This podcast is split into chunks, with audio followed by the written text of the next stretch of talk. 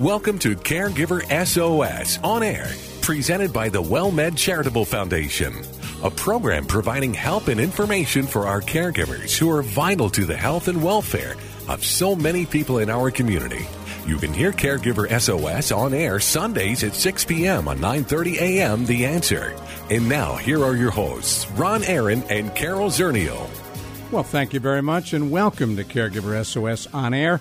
I'm Ron Aaron, along with our co-host Carol Zernial.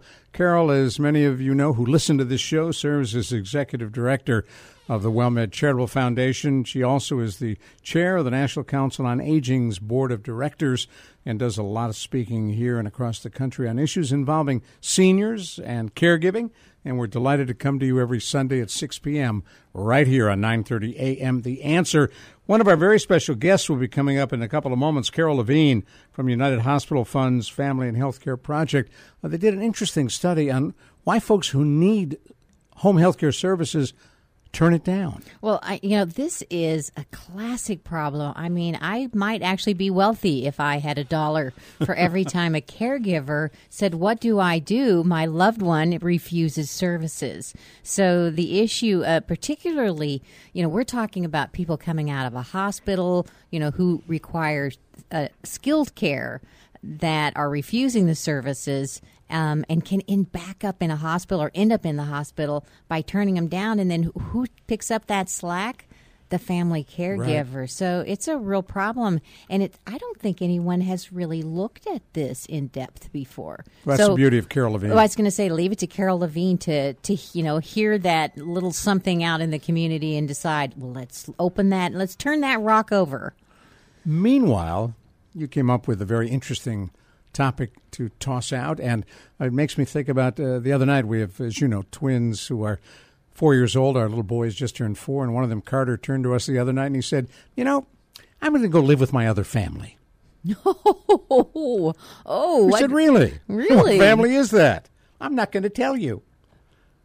So, what makes for a happy life? The other family? I was going to say, wow, I can remember my next door neighbor, to, you know, Penny, who lived next door, was a year older than me when I was four, t- uh, convincing me that we had to run away. really? Yes, and I packed my suitcase, and I was just devastated that I was going to have to leave my family and go find some other family. And I packed my little suitcase and went outside, and she told me her parents wouldn't let her leave the house. So I was so happy that, That she so never made it out the front door, and I was packed and ready to go. Penny said go, we were going. Yeah. who so said- let him pack his suitcase and walk out the door. Well, we said to him, "Do you have any, you have any money, Carter?" He said, "No."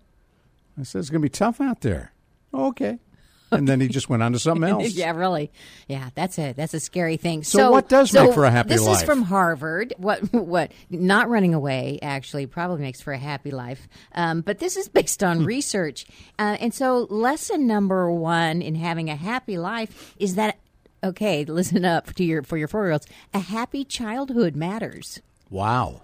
Um, so those of us who are fortunate, and I know your kids are fortunate, Oh, um, regardless of the threat to I was a go lucky to one. the other family. Um, you know, those of us that had a happy childhood are, you know, we really do get that good foundation. We we've had a sample of what a good family life should be. Not that our families are perfect, right? None of us have perfect families, um, but basically we were happy and you know well cared for and safe. If you have that, that really is factor number one uh, in a happy life. So it's the way you start out, it you know, and for those of you who didn't have a happy childhood, you know that it has affected. I mean, it impacts your whole life. I had a Norman Rockwell kind of family life. I was just lucky. Yeah, my Great sister and I used to say we, we didn't know we had a perfect childhood until we got older and started comparing Yes. notes with people who really had some tough backgrounds. And I thought it was cool that Carter was confident enough uh, to be able to say, "I'm going to go live with another family," and not worry about it. That's right, That we're not going to jump his butt. Right, and yeah, and so you handled it And well. We laughed about it. Yeah. Yeah, and, and- well, don't forget your toothbrush. Um, Exactly. So number two is if you didn't have a happy childhood, fostering the welfare of the next generation. So in other words, if you didn't have a good childhood, apparently, if you help the next generation of children have a better life, you being a teacher, being a coach, you know, being a mentor, that helping somebody else have a good childhood apparently it takes some of the sting out of what Huh. you didn't have. It's a good way to process it because you're fixing something for somebody else that you can't really fix for yourself, but it's kind of passing it along, paying it give back. Yeah, Yeah, so giving back and, and, and doing it the way you would, you know, you would have liked it to have been done to you. That's cool. You know, really helps. Um, and and helping other people, you know, that that uh, refills your emotional reservoir as well. Um, learning to cope with stress effectively. Now, we has lifelong benefits, and we talk a lot about stress on this show. Well, because caregivers have a lot of stress. And and they're saying, so what is it dealing with stress effectively? Um, and I know we've talked to Jamie about our our friend Dr. Jamie Huysman, who does Take Ten, about denial. Um, and here it is that for you know, have you ever brought a problem up to your boss, and the boss just doesn't want to hear it, doesn't want to do anything about it. Let's just bury it. Um, and then what happens? Nothing good comes of, of you know, Right. not admitting that there's a problem. Yeah, the caca hits the fan. Yeah. So, you know, if you are one of those people that leans into the problem, that tackles the toughest thing in the day first, that tackles the problem, you know, says, all right, this is a problem. Let's deal with it. Let's go. Um, that that's a, a sets a good stage for dealing with stress effectively throughout your life is not being afraid to face challenges, as unpleasant as that can be.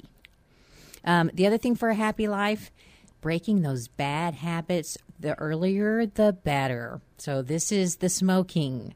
You know, the sooner you stop smoking, the better it is. The sooner you start exercising, the better it is for you.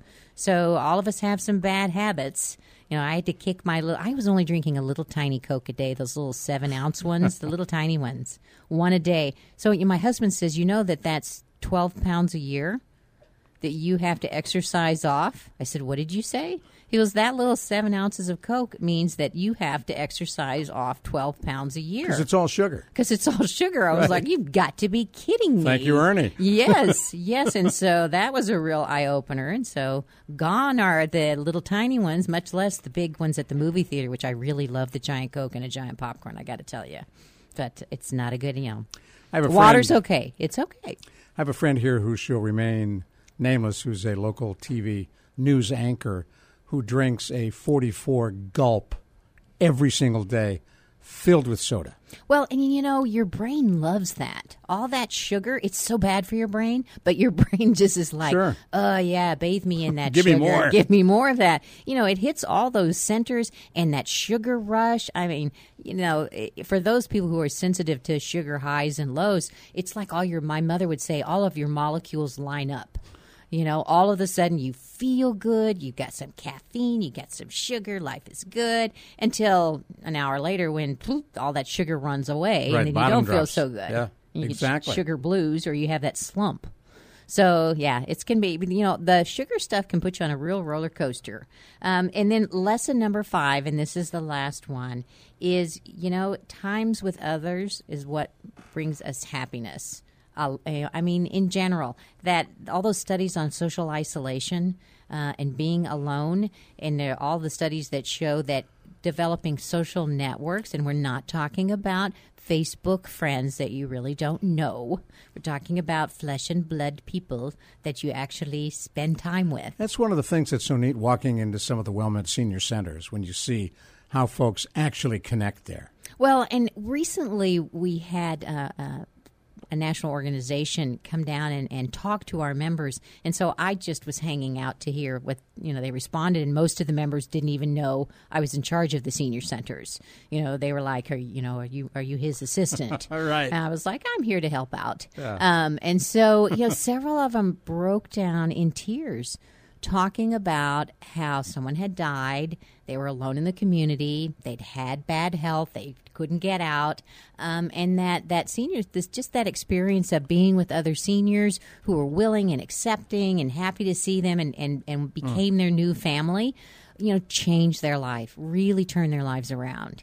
And so, you know, I tell my staff never underestimate the power of just you and your voice listening to someone, acknowledging them, being with them, uh, spending time with them. That's probably one of the single best things that you can do. That's pretty cool. Carol Levine joins us in a couple of moments talking about another important topic uh, why some folks who need home health care turn it down. We'll talk with her in just a few minutes right here on Caregiver SOS on air. I'm Ron Aaron along with Carol Zernial on 9:30 a.m. The Answer. Now you've taken a look at My Medicare Matters, a number of uh, interesting topics on that website like mental health issues. Well, you know, My Medicare Matters, I do have to put in a plug for the National Council on Aging. My Medicare Matters is a program of the National Council on Aging. It's a wonderful site for Medicare questions to help guide you through choosing the right Medicare plan for you, and you know, with the ins and outs of Medicare, because nothing could be more confusing. But they have recently, because there are some mental health benefits in Medicare, uh, they have recently partnered with the Mental Health America to provide some um, information sheets on some really key mental health problems that are very common for older adults. So, um, depression in older adults is really common and really a huge issue. And suicide, men 65 and over. That's right. The the highest completion rate uh, for suicides are among older men. Completion rate means they actually kill themselves. They they're successful because you know usually it's firearms um, Right. or a car exhaust or something. I mean they they pick something that's going to work.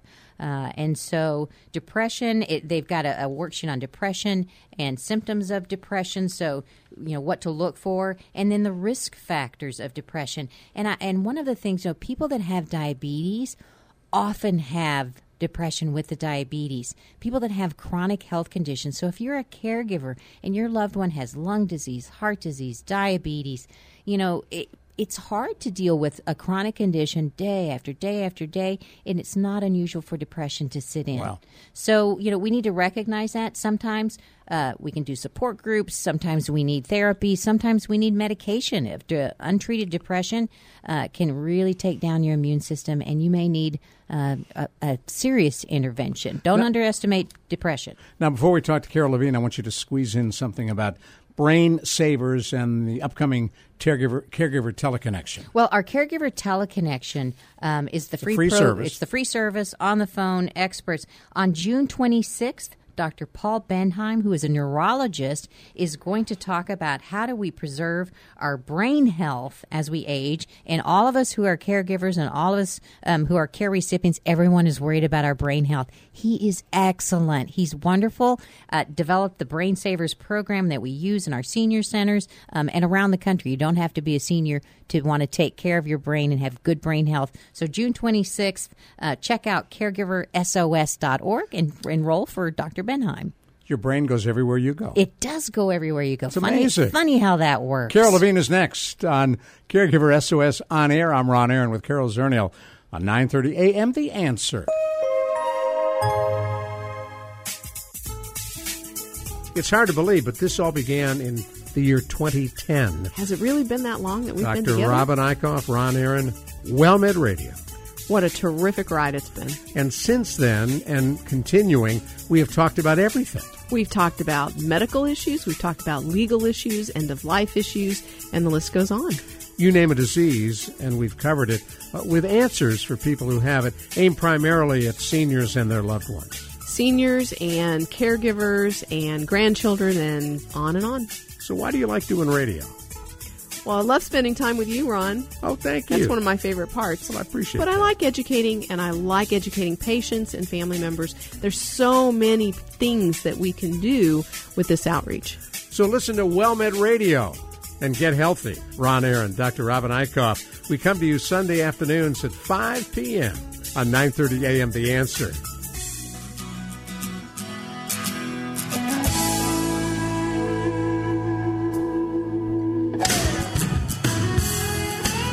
Well, we're delighted you are riding along with us here on Caregiver SOS On Air. I'm Ron Aaron, along with our co-host Carol Zernial. You hear us on 9:30 a.m. The Answer Sundays at 6 p.m. And as we promised, Carol Levine is joining us. She directs the United Hospital Fund's Families and Healthcare Project, and at uh, not too many years ago was a MacArthur Award winner, which always uh, makes me so proud to have a chance to talk with Carol when she joins us. And a couple of years ago, she was one of our guest speakers at the uh, special symposium that the WellMed Charitable Foundation puts on every year on caregiving. Yeah, and, and I would say Car- Carol is our, has more frequent flyer miles on Caregiver SOS, I think, than any other guest. so we welcome you back.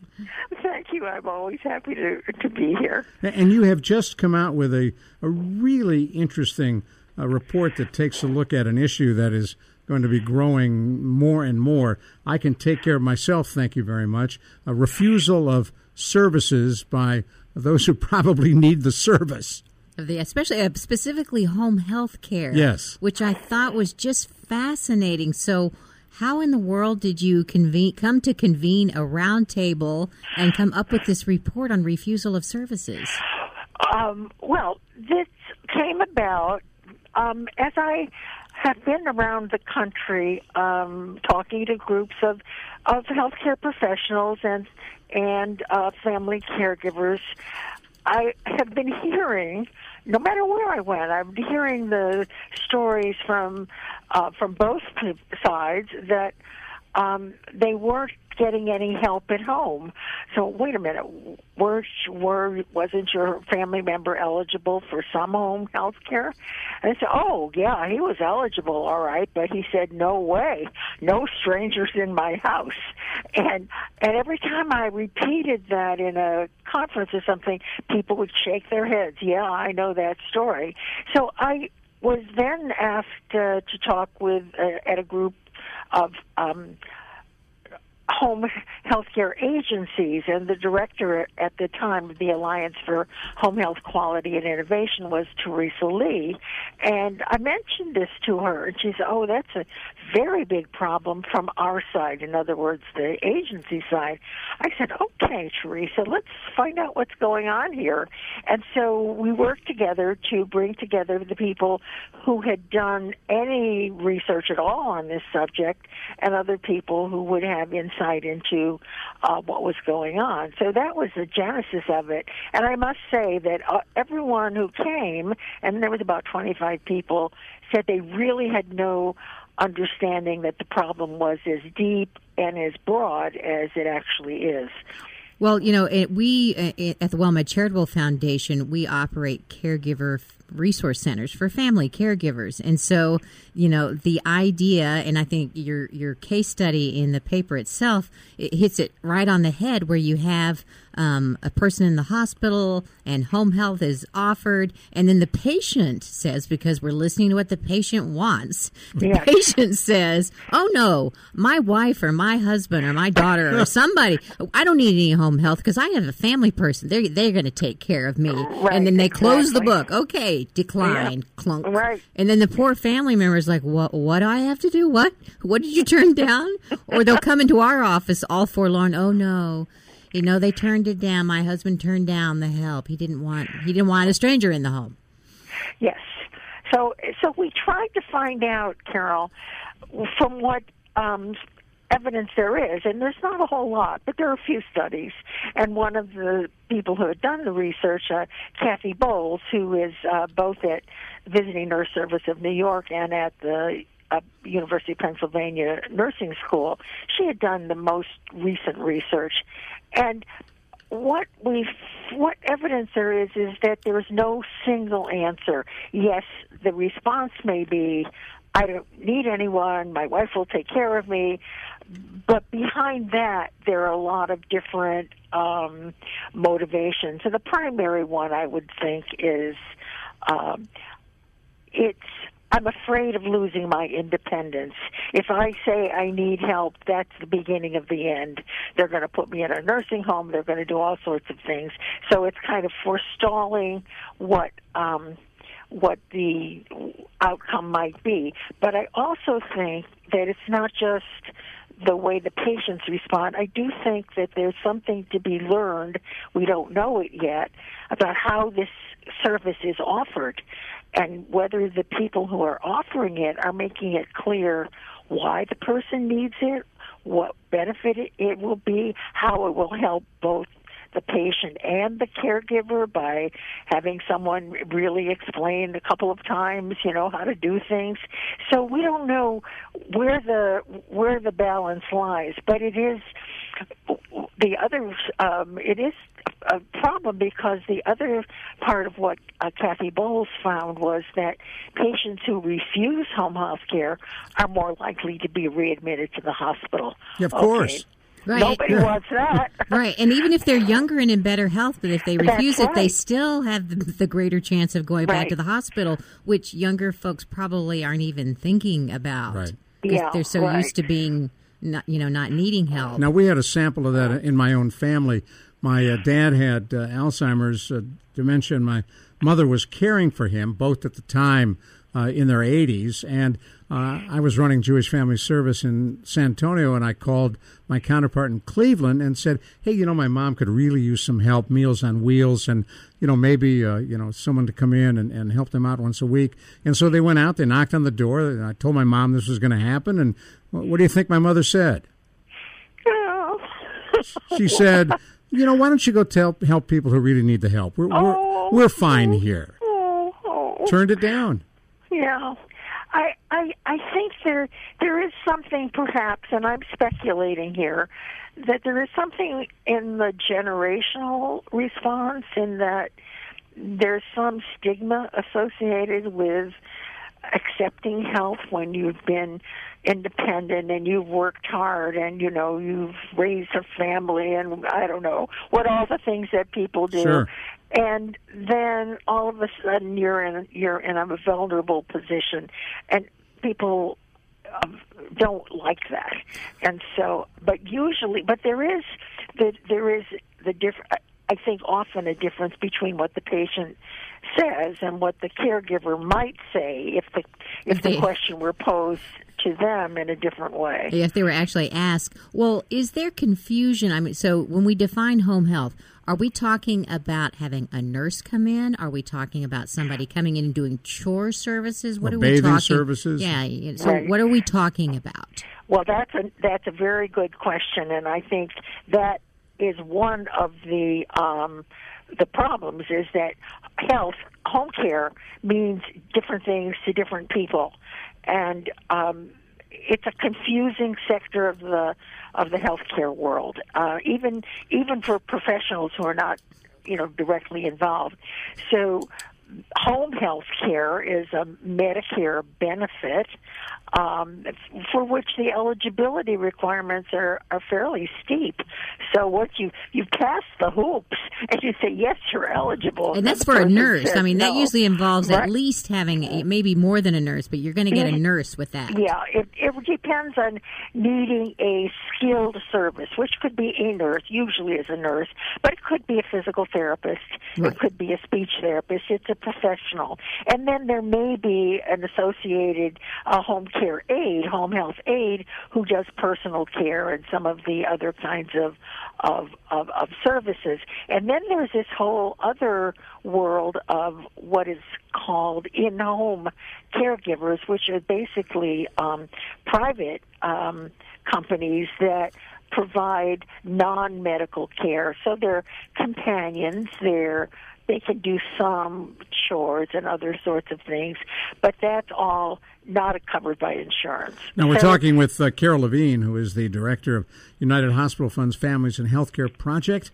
I'm Ron Aaron, along with Carol Zernial. New report out talking about refusal of service, the kind of thing we are talking about now. You hear Caregiver SOS on air on 9:30 a.m. The answer. So, um, in the report, you mention that there's a new regulation that um, may be coming out. Uh, can you talk a little bit about the federal home health care conditions of participation, um, and, and where are we and where are we not yet? uh, the conditions of participation um, is is a proposed rule that would um, really strengthen the um, requirements of, of providing support and to family caregivers and would um, include them in in discharge planning so that the um, home health care uh, referral would be more more explained and more more carefully explained and and questions could be answered and so forth. So it would presumably uh, alleviate some of the anxiety. Now where it is um, is anyone's guess. I think there it it is it has never been withdrawn. It has never been formalized. So it has a, a another several months um, to last, but uh, so if know, they don't issue rules and, and say it's coming in 2018, if the Trump administration, you Right. if that's a, a regulation that they wish to go away, it will just die on the vine. Right, it will die on the vine. So, um, the interesting thing is that even without it being um, formalized, um, a number of hospitals have already started implementing some of the requirements because they make sense, and they think it will help them in their in their pre- uh, prevention of um, pre- preventable um, dis- uh, readmission. So it's it's not in vain, but it certainly would be helpful if it ever got if it ever got finally approved. We're gonna come I- right, uh, I wouldn't count on it. We're going to come right back to you right here on 9:30 a.m. The Answer. I'm Ron Aaron, and uh, while it'd be tempting to get into the politics of all this, there's just no way to know what's going to happen. So we're going to leave We'll, that let- alone. we'll just let that go to, Just let to that fate and the lobbyists. That's Carol Zernial. I'm Ron Aaron. Thanks for joining us on Caregiver SOS on Air, talking with uh, Carol Levine.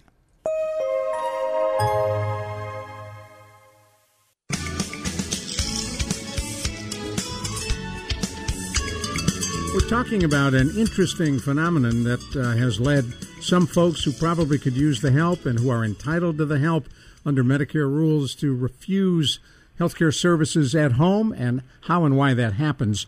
I'm Ron Aaron along with Carol Zernial and with us on our Caregiver SOS on air hotline is Carol Levine, directs the United Hospital Funds Families and Healthcare Project, has been involved in these issues for many, many years. Just a year ago, she was named one of the top 50 2016 influencers in aging by Next Avenue. And uh, we're delighted, Carol, to have a chance to get a peek into why folks who could certainly benefit from these services won't mean out of pocket expenses for them are turning them down. You know, one of the things, Ron and, and Carol, that um, I think would help is um, for families to understand ahead of time when there is an older person or person with a chronic illness uh, what what the different kinds of home care are, uh, what the costs might be if there are costs, Sure. and and what they're el- would be eligible for.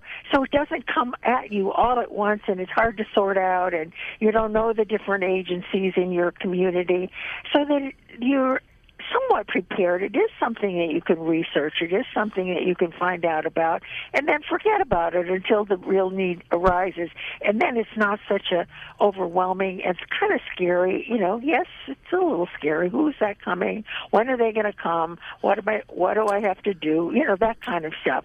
So I think that would help a lot. I also think it would help a lot if the hospital staff did a really good job of explaining what the why th- this is necessary or important and what it really means and um it's all it's somehow um paradoxical to me that nurses are among the most trusted professionals in the United States. I mean, we see that all the time. And yet, in this case, maybe people don't understand that they're going to get a nurse and, or they don't know who is coming. I, I don't know what it is, but it seems an odd thing that they would reject that, Well- that particular service. Yeah, you know, one of the having had relatives in the hospital over the last few years, you know, the discharge plan is really this n- uncomfortable long process that Yeah. happens, you know, you've been in the hospital, they tell you you're going to get to go home as soon as you're discharged, and then you wait hours for somebody to show up and all you, Often you know, it's someone you've never seen before. it, well, some, yeah, it's a totally different person. You haven't had any interaction with that person. You you want to, you know, your loved one wants to get out of there. Let's just get this over with. Let's just go, go, go. Um, and you're just feeling desperate, and that's when they're trying to talk to you about home health or anything else and Anything, it's really right. it's really bad timing i mean the discharge planning in the hospital no offense maybe there are hospitals that do it well my own experience at discharge has been pretty chaotic Just show me where to sign and it's we're like out of here. you know, hurry up and wait, or wait, wait, wait, and hurry up and get out of here. Why, why are you still here? Right, exactly. We need this bed, but meanwhile, nobody's come to. to you just have to sign some papers. right, right, and then it's a, a ream yeah. of papers, and and there's so many things going on. Those last notes and the medications, and oh, by the way, do you want home health? Yes or no? Um, it's it's. I can see where some of this would fall through the cracks. Sounds like another paper from Carol. right. Well, I, I've I've been working with a number of groups who are trying to um, improve the discharge planning process by starting it early, by keeping people up to date um, as to what's going on, so that it doesn't all come at you at the very end. I've had relatives in the hospital recently too, and and in both cases, these were you know younger people, not not uh, not really old or older, and they had to ask, and there was in both cases a necessity for home health. And they had to ask about it. Oh yeah let me ask the social worker about that rather than it being a proactive You're being um, offered. Yes exactly. So well and um, i was i was interested because in your report you talked about that you know the new thing is accountable care organizations where organizations are working together to coordinate care from home to hospital to primary care and the way that they're saving money has been in not offering home health yep. services yep. even though that yep. that has a poor outcome i i know it's short-sighted um, and you know maybe this uh, we would hope this report at least opens some people's eyes to the fact this is frankly I think this has been an underground issue that doesn't get talked about other than this kind of rolling your eyes. Uh, uh, so we really need to know a lot more. I hope that we can do some some further research and really try to identify what actually do is the process of talking about home health care from the from the discharge planner side and what are people hearing? Because what they're being told may not be what they're hearing. And there's you know there is some um i think there's a lack of trust in, in some ways. Uh i don't know why would i want this person? And it and besides if if i'm better you're sending me home. I must be pretty nearly better. So, without yeah, without realizing that we you know we send people home um, you know much sooner now uh, right. than than and it's good. You don't want to hang around and get hospital infections. Right. Um, but but I was thinking about you know even if we had a perfect process, let's say they've explained it well, um, we've all agreed we're going to do the home health, and then the day the home health care worker arrives, there's your mom, and she says, "Nope, I don't want you yep. here." And, and, and we, have done all the planning, and then we're derailed at the last minute. That's that not unusual. Happens. That happens, and um, and you know you're kind of stuck because as a caregiver you're kind of stuck because it's it's a service that is in your home, which is a different thing from something in the doctor's office or a hospital where they're in charge. You're in your home, so you're in charge. You don't have to have somebody come in. So it's really a question of trying to get to the bottom of what's going on in people's heads when they're refusing it and what what are they denying about their own vulnerabilities and why how can we help them understand that to to some degree this is this is a way to help you get better this is not a way to say you're going to get worse she's carol levine she's carol levine who directs the united hospital funds families and healthcare project i'm ron aaron along with carol zernial on caregiver sos on air for those of you just joined, joined us uh, you're listening on 9:30 a.m. The answer. How, how much paranoia plays into this as well? Because as folks age, some do develop uh, at least a touch of paranoia. I I think that that may be uh, maybe a partial reason, um, and I think that there's also, you know, people read um, the, the news stories about egregious examples of abuse or neglect, or all, and that maybe sticks in their mind, and they think, well, I don't want this because something bad is going to happen. As, as the reality is that these are terrible but isolated instances, and that I think maybe it would even help if the family caregiver said, you know, I'm not, I'm going to be here when the nurse comes. I'm going to be here for the first few times the home care aide comes. So you're not going to be alone. I will talk to them and I will make sure they understand that, you know, I'm in, I'm going to be the one in, that's monitoring this service so that they're, the older person doesn't feel totally abandoned to the care of someone they've never seen before. Um, maybe that would help in some cases. That's a good point. Well, and I think it would. I can remember back in the day when I was running an Alzheimer's disease program in Florida, and we would try to help caregivers accept respite. No, no, no, I don't need any help. I'm fine.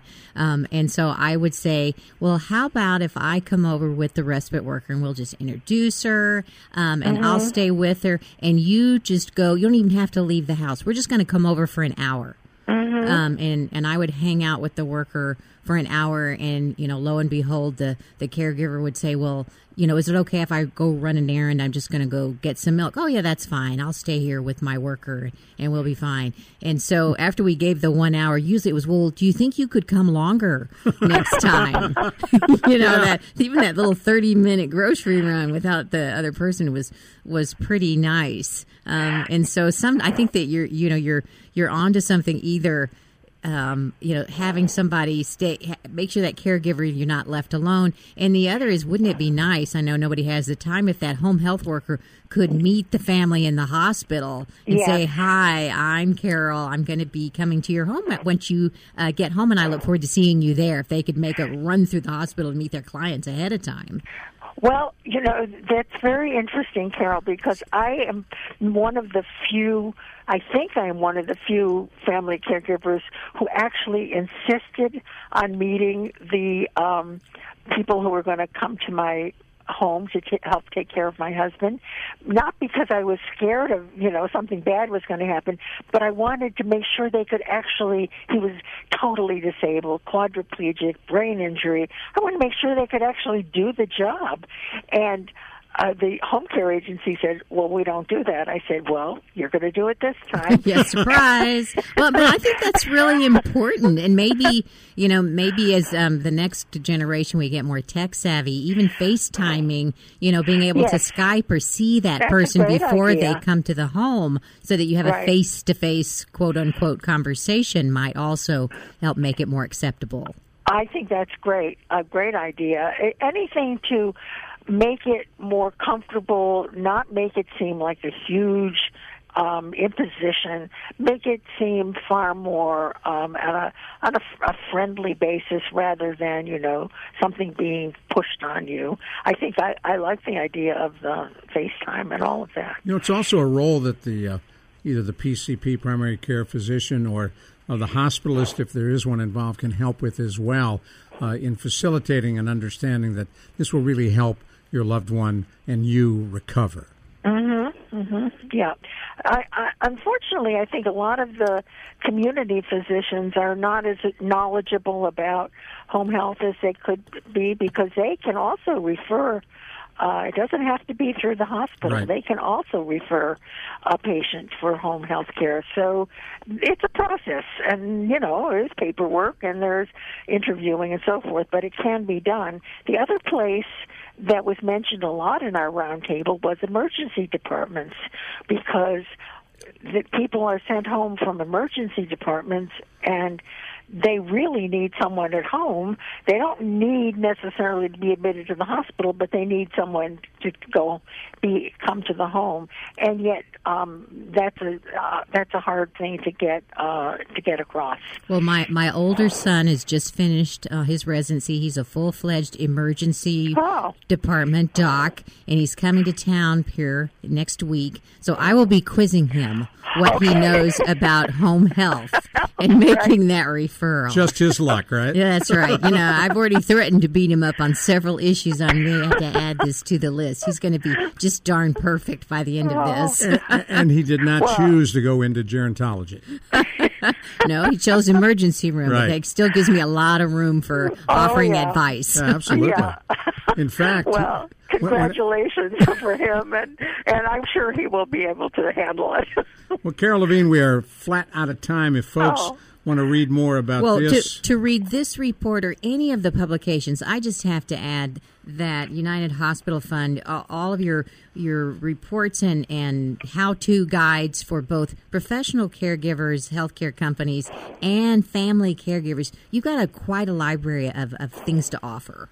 Well, thank you very much. We do, and we hope people will look at them. This report is on the United Hospital Fund website, and our family caregiver guides are on the Next Step in Care website. We're the same organization, but we have two different websites.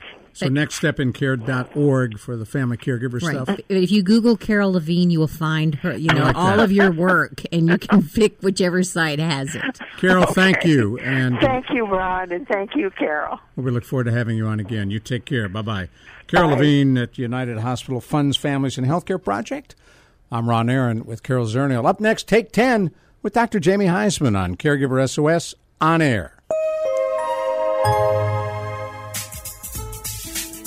It's hard to believe, but this all began in the year 2010. Has it really been that long that we've been together? Dr. Robin Eichhoff, Ron Aaron, WellMed Radio.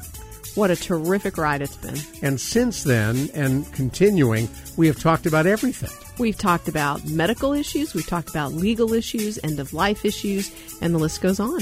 You name a disease, and we've covered it with answers for people who have it, aimed primarily at seniors and their loved ones. Seniors and caregivers and grandchildren and on and on.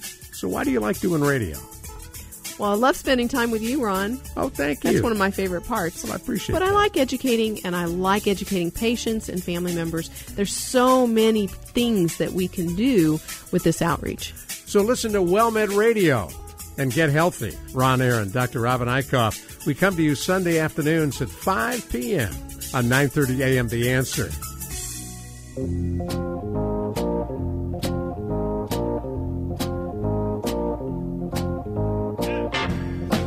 you for being with us right here on Caregiver SOS on air. I'm Ron Aaron.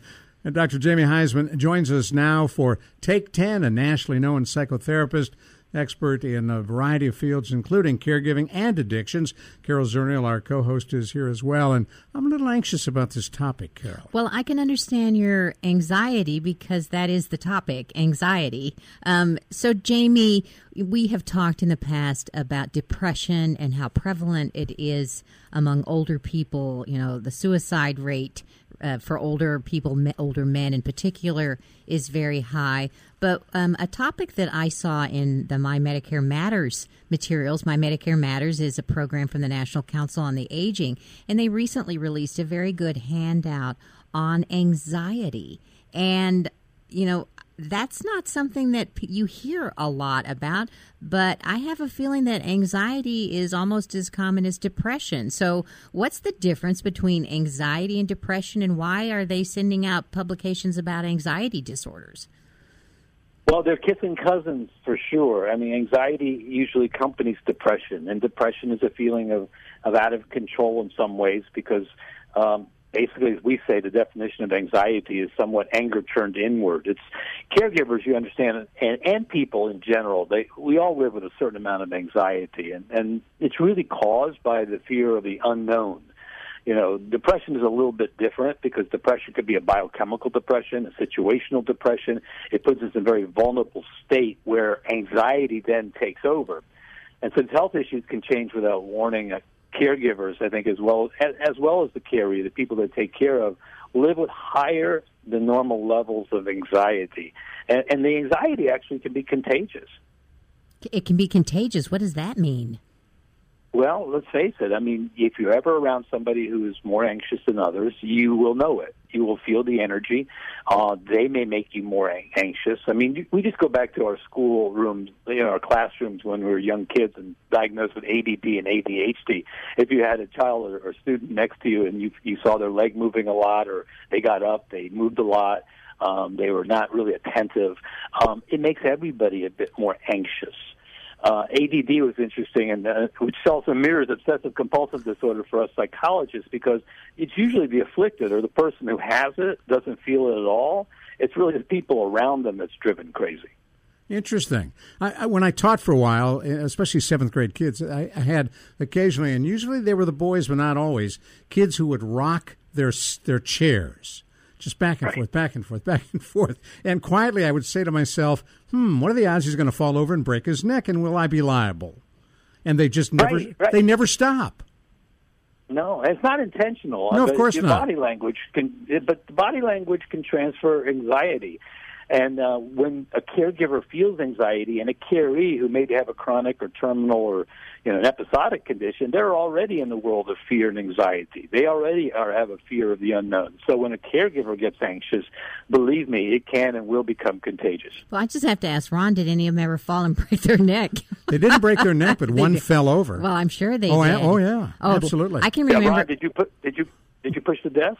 No, I'm sorry. I know you too well. Well, I remember- I did not do that. I remember John Moyer um, picked up my desk with his feet. He was the big guy that sat behind me in class in Oh, science wow. class. He picked up my desk and was rocking it for me, and then he tipped it back, and it I catapulted out of the desk right before it hit the ground, so I didn't crash. But then I got in trouble. So what's that about? You know, that made me Carol, anxious. you'll be hearing you'll be hearing from John Moyer's attorney too, so you'll get in trouble Yeah, twice really. now. Truth is a defense. yeah, really. Yeah, he, I'm sure. I'm sure he remembers that incident. well, if you're anxious, uh, it, it seems like a silly question, but do you know you're anxious?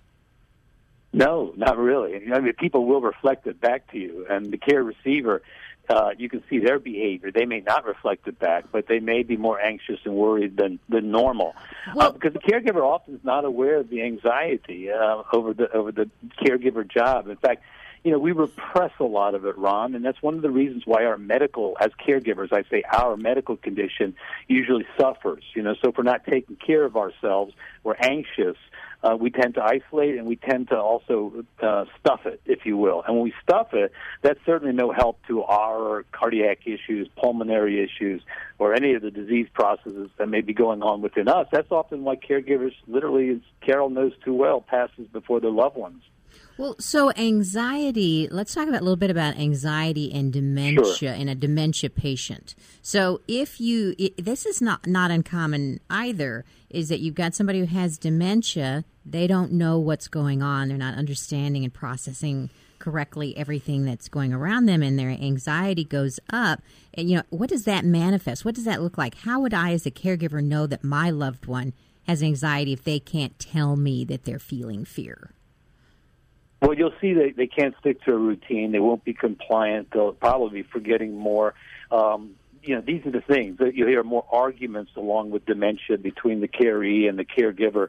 To me, you know, the, the biggest issue of, of denial, or let's say the, the biggest antidote to denial, is acceptance. And and the biggest, let's say, remedy to denial to the person you're describing, Carol, is the proper milieu, the proper environment, the proper social setting where it's actually equipped so that they feel they have two feet on the ground and they don't have to blow in the wind, both with the disease process and with a very anxious caregiver. Now, he's Dr. Jamie Huysman. I'm Ron Aaron, along with Carol Zernial. You're listening to Take 10 on Caregiver SOS on air on 9:30 a.m. The Answer. So there are some disorders that are associated with anxiety, like panic disorder or obsessive compulsive disorder. So Mm-hmm. those are the at the far end of the spectrum on the anxiety scale. Is, is that some? Mm. Yes. No, or, Not or so not so far in. not so ahead. far. No, no, not so far. No, well, not so far in because caregivers really, you know, when they're out of control, you've heard me say this often, they become most controlling in their environment, and it's almost mirrors an obsessive, an OCD, obsessive compulsive disorder, for them to stay in control. So it doesn't take much for that control issues to kick in and make the caree even more anxious.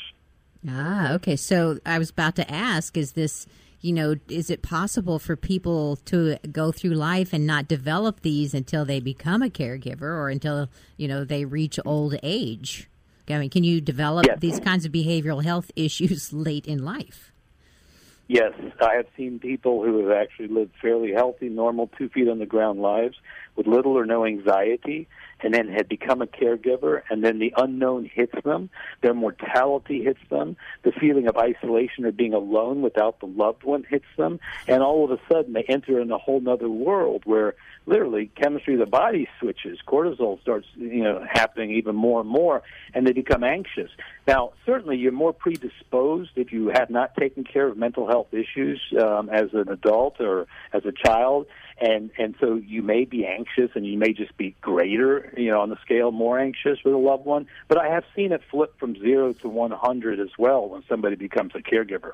Well and and then sometimes does anxiety would that be where some of the paranoias come from where all of a sudden you're suspecting everybody is either out to you know see you fail or out to get you or you know is that an anxiety disorder well, it is part of anxiety. Yes, you do. Your world gets a lot smaller, and your conspiracy theories about yourself get a lot greater. So if your if your own self esteem is obviously feeling impacted, or you're feeling out of control, um, no doubt, uh, you know the anxiety will be kicking in to a greater degree.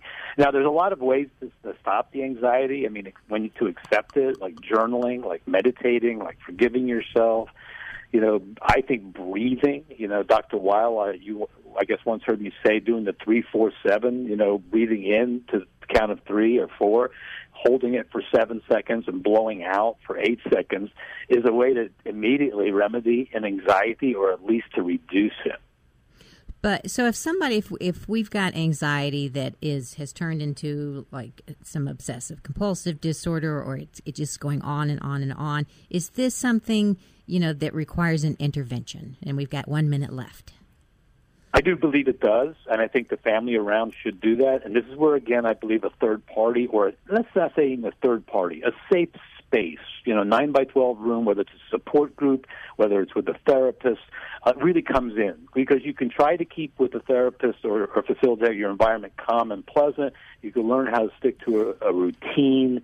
Uh, you can make sure the person that you're caring for has a lot of like attention one on one with somebody. I think your arguing will diminish.